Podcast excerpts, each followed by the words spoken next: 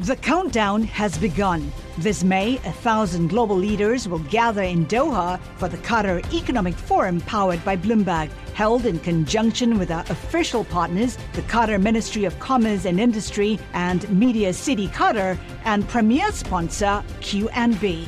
Join heads of state, influential ministers, and leading CEOs to make new connections and gain unique insights. Learn more at QatarEconomicForum.com. Good morning. I'm Nathan Hager. And I'm Karen Moskow. Here are the stories we're following today. The powerful storm off Florida's Gulf Coast has our attention this morning. It is prompting a red headline just crossing the Bloomberg terminal. Hurricane Idalia has been upgraded to Category 4 strength. That is according to the National Hurricane Center. Top winds 130 miles an hour. Idalia is expected to make landfall later this morning. Florida Governor Ron DeSantis is warning Gulf residents. This is uh, crunch time right now. Uh, we're going to get hit with a major hurricane. And Bloomberg meteorologist Rob Carolan is monitoring this storm for us. What is the latest, Rob? Nathan and Karen, Idalia continues to strengthen as it tracks towards the Big Bend area of Florida. It looks like it'll make landfall later this morning somewhere between Apalachicola and Cedar Key. The good news is this area is not very heavily populated. The bad news is it's kind of shallow, so the storm surge is going to cause some significant damage, and that storm surge is going to be 10 to 15 feet. We also have tornado watches up along the path of the storm. That'll continue throughout the day up into uh, North Florida and eventually South Georgia. Uh, it looks like uh, we're going to see a potent storm system this morning it won't really start to weaken a whole lot until later this afternoon. So, what can we expect from the storm once that happens, Rob? Well, we'll see a switch from uh, the problems with the storm surge this morning and high winds to heavy rainfall later this afternoon as the storm works its way up towards South Georgia and eventually into the eastern Carolinas. Those areas are more at risk for heavy rain, though there will be some gusty winds, particularly along the Carolina coast once the storm system moves offshore tomorrow. We'll be keeping on whether or not it tracks out to sea or tries to move towards the south and east. All right, Bloomberg meteorologist Rob Carolan, and we'll checking back with you on Hurricane Idalia throughout the morning. Well, it looks like the hurricane could have a financial impact on one of the world's richest people. And we get the story from Bloomberg's John Tucker. John. And Karen Warren Buffett's Berkshire Hathaway earlier this year made a bet that Florida's reinsurance market would deliver huge premiums with minimal losses. The firm's exposed to as much as $15 billion of losses in the event of a major storm. Ajit Jain, the vice chair of insurance operations, said at Berkshire's investor event in May that they had a very unbalanced portfolio. What that means, he said at the time, if there's a big hurricane in Florida, we will have very substantial losses. Hurricane Idalia is about to test Buffett's bet with months of potential storms still left this season. I'm John Tucker, Bloomberg Daybreak. All right, John, thank you. Turning to markets now, stocks are coming off their biggest gains since June while bond yields retreat. That's after the latest economic reports bolstered speculation the Fed is nearing an end to raising rates. Today, the Fed and investors will have more data to digest, including second quarter gross domestic product. Bloomberg's Vinny Del Giudice reports. In its initial estimate, the government pegged U.S. economic growth at a healthy 2.4%, up from last year's first quarter pace. Bloomberg Economics says the economy's momentum carried into the third quarter. However, high interest rates could cause the U.S. to falter late this year. Bloomberg Economics says a recession could be in the cards. Also today in the U.S., payroll processor ADP issues data on August business hiring, while the National Association of Realtors reports on July pending home sales.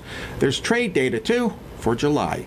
Vinny Del Giudice, Bloomberg Daybreak. All right, Vinny, thanks. Well, there's plenty of economic data out of Europe this morning. The Consumer Price Index in a key part of Germany indicates that country's overall inflation is accelerating. And inflation quickened again in Spain. Consumer prices there rose 2.4% in August from a year earlier. That's up from 2.1% the prior month. On the earnings front, Karen, shares of HP are down nearly 9% in early trading. The company is reducing its full year cash flow and profit outlook. HP says a rebound in the market for personal computers will take longer than expected. We hear from another major player in the tech space later today. Salesforce reports earnings after the closing bell. Well, Nathan, we're also following the crypto space this morning. This after Grayscale won a key court battle in its push to launch a Bitcoin exchange traded fund. The victory brings the crypto industry closer to tapping billions of dollars from everyday investors. And Bloomberg's Kailey Leinz breaks down what it all means for the sector. Grayscale has moved closer to launching a spot based Bitcoin ETF in the U.S. in what is potentially a watershed moment for the crypto industry. A D.C. Circuit Court handing them a victory when a three judge appellate panel overturned a decision by the SEC to block the ETF. They said in the ruling, this is a quote, the denial of Grayscale's proposal was arbitrary and capricious because the commission failed to explain its different treatment of similar products. In the absence of a coherent explanation, this unlikely unlike regulatory treatment of products, is unlawful.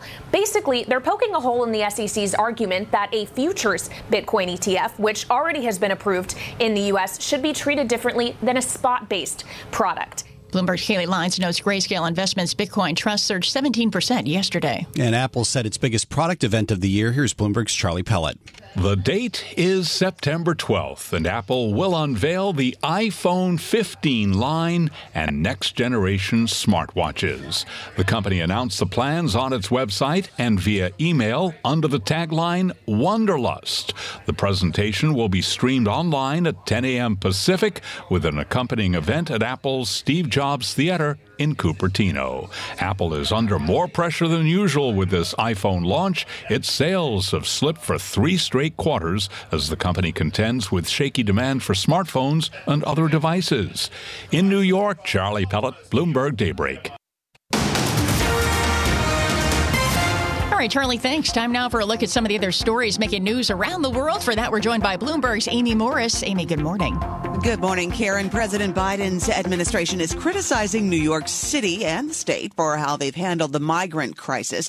Homeland Security Secretary Alejandro Mayorkas wrote letters to Mayor Eric Adams and Governor Kathy Hochul pointing out structural and operational issues following an assessment of the program. Now Mayor Adams and Governor Hochul appear to be placing the blame on each other.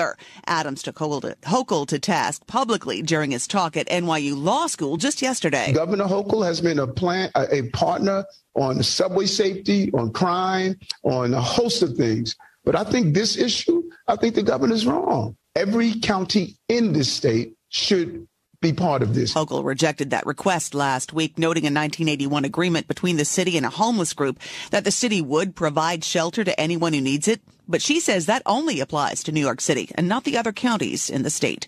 A newly filed lawsuit is asking a judge to deem former President Donald Trump ineligible for the 2024 ballot in New Hampshire. The Boston Globe reports the lawsuit filed by Republican John Anthony Castro of Texas argues that Trump is ineligible to hold public office because he, quote, provided aid or comfort to the insurrectionists from the January 6th attack on the Capitol. Castro also filed a federal lawsuit in Florida back in January seeking to have Trump disqualified, but that lawsuit was dismissed. A powerful member of Congress has announced a tough fight for his health. President Biden has called Representative Scalise to wish him a swift recovery. House Speaker Kevin McCarthy says he's talked with Scalise, who remains in good spirits. Scalise is often mentioned as a potential successor to House Speaker Kevin McCarthy.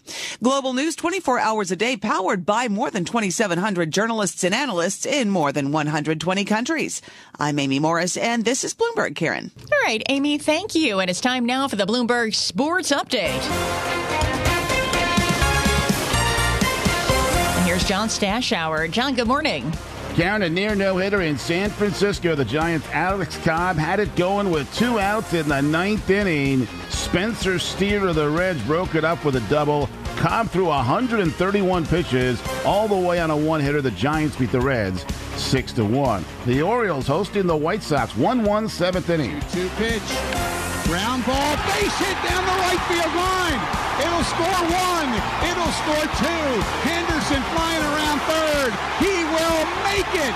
A three-run double for Anthony Santander breaks the tie. WBAL had the call, and the Orioles would go on to win nine to three. They've got a two and a half game lead on Tampa Bay in the AL East. There's now a three-way tie for first in the AL West as Seattle lost for just the second time in the last 14 games, beaten by Oakland 3 to 1. Now tied for first with Texas and Houston. The Astros won in Boston 6 to 2. The Nationals won in Toronto 5 to 4. Baseball Players Association asking for a review of safety protocols after that incident in Denver on Monday when fans came onto the field and went to Atlanta star outfielder Ronald Acuna Jr., one of them embracing Acuna, another knocking him over. Both were arrested last Friday at a White Sox game in Chicago. Two female fans were wounded in a shooting. U.S. Ryder Cup captain Zach Johnson filling out his roster with Sam Burns, Rickie Fowler, Brooks Koepka, Cole, Collin Morikawa, Jordan Spieth, and Justin Thomas. John Stashower, Bloomberg Sports. The countdown has begun. From May 14th to 16th, a thousand global leaders will gather in Doha for the Qatar Economic Forum powered by Bloomberg. Join heads of state, influential ministers, and leading CEOs to make new connections, gain unique insights, and uncover valuable opportunities in one of the world's most rapidly rising regions. Request your invite for this exclusive event at QatarEconomicForum.com. From coast to coast, from New York to San Francisco, Boston to Washington, D.C., nationwide on SiriusXM, the Bloomberg Business app, and Bloomberg.com. This is Bloomberg Daybreak. Good morning. I'm Nathan Hager. We continue to keep an eye on Hurricane Idalia, now a Category 4 storm aiming at Florida's Big Bend, where the peninsula meets the panhandle. President Biden says he's keeping an eye on the storm. We're worried about the, the surge, the ocean surge. We don't know exactly yet. It's hour to hour we're watching this. Also watching, of course, Bloomberg meteorologist Rob Carolan, who joins me now. Rob, uh, it seems as though this storm is gaining strength and speed really quickly. What's the latest track? Uh, well, the track now, uh, Nathan, as of the 5 a.m. statement from the Hurricane Center, has the storm moving towards the north northeast at 18 miles an hour. It's about 60 miles due west of Cedar Key, Florida. It is going to make landfall later this morning in Apalachee Bay. Uh, the good news about that area is it's not overly populated. Uh, there's a big national uh, wildlife preserve there. It looks like that's where the worst of the winds and storm surge will go inland this morning. But it's such it's such a powerful hurricane with winds of 130 miles an hour, and it may strengthen a little bit more before it makes landfall. It's going to be a dangerous storm as it goes inland into North Florida. Uh, the Severe Storm Prediction Center has a tornado watch in effect for much of central Florida and the Big Bend area. That will extend later today on up into North Florida and South Georgia. Nathan, storm surge should be about 10 to 15 feet in that portion of the Big Bay, uh, Big Bend area this morning. The bay there is fairly shallow, so they think the water is going to be able to extend fairly far inland, and that will certainly cause some issues. Uh, look for gusts over 130 miles an hour as the storm goes inland, probably between about 7 and 8 o'clock this morning. And then it looks like the big threat then becomes heavy rains, which will be spreading from North Georgia into the Carolinas along the path of the storm, at least 4 to 8 inches of rain. And that is certainly going to lead to lots of flash flooding across North Florida, southern Georgia this morning, and then on up into uh, eastern Georgia and the Carolinas later today and tomorrow. So it's not just that Big Bend area of Florida where we're expecting a lot of impacts. Uh, when we think about the storm surge, Rob, you mentioned that some of the worst of it is going to be in that less populated but shallow area. Are there other parts of the Florida Gulf Coast that need to be concerned about storm surge, even if it's not such dire levels as 10 to 15 feet, but possibly uh, more shallow, potentially, storm surge? North of Tampa Bay, there's going to be a storm surge of about four to eight feet, Nathan. To the west of Apalachicola, there's not going to be a problem with the storm surge since the winds are offshore and it's actually blowing the tide out into the Gulf. But it's those areas north of Tampa Bay all the way to about Apalachicola that are going to be problems.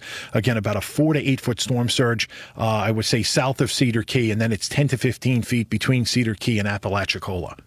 Why is this storm seeming like it's building so much strength so quickly? We've heard warnings from the National Hurricane Center that this storm is unlike anything that they've really seen before. Why is that?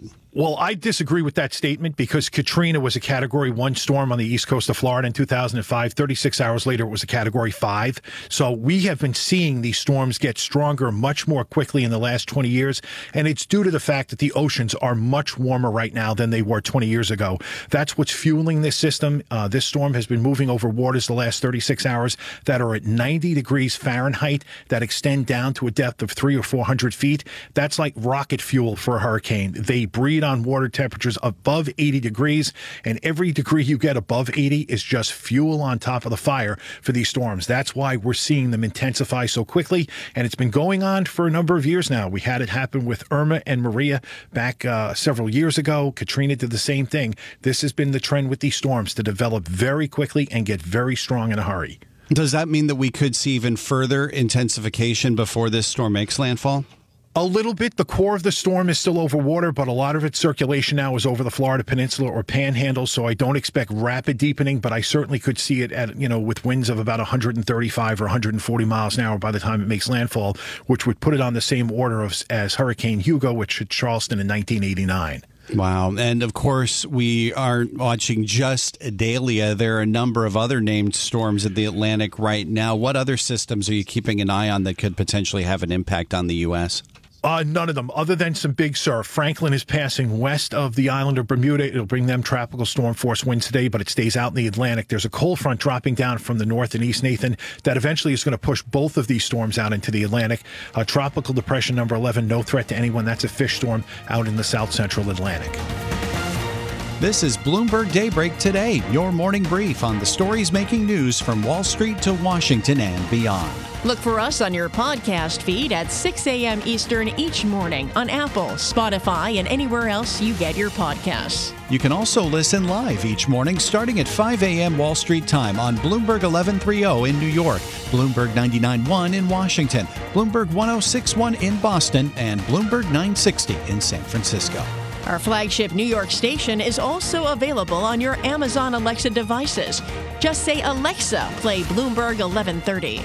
Plus, listen coast to coast on the Bloomberg Business app, SiriusXM Channel 119, the iHeartRadio app, and on Bloomberg.com. I'm Nathan Hager. And I'm Karen Moskow. Join us again tomorrow morning for all the news you need to start your day right here on Bloomberg Daybreak.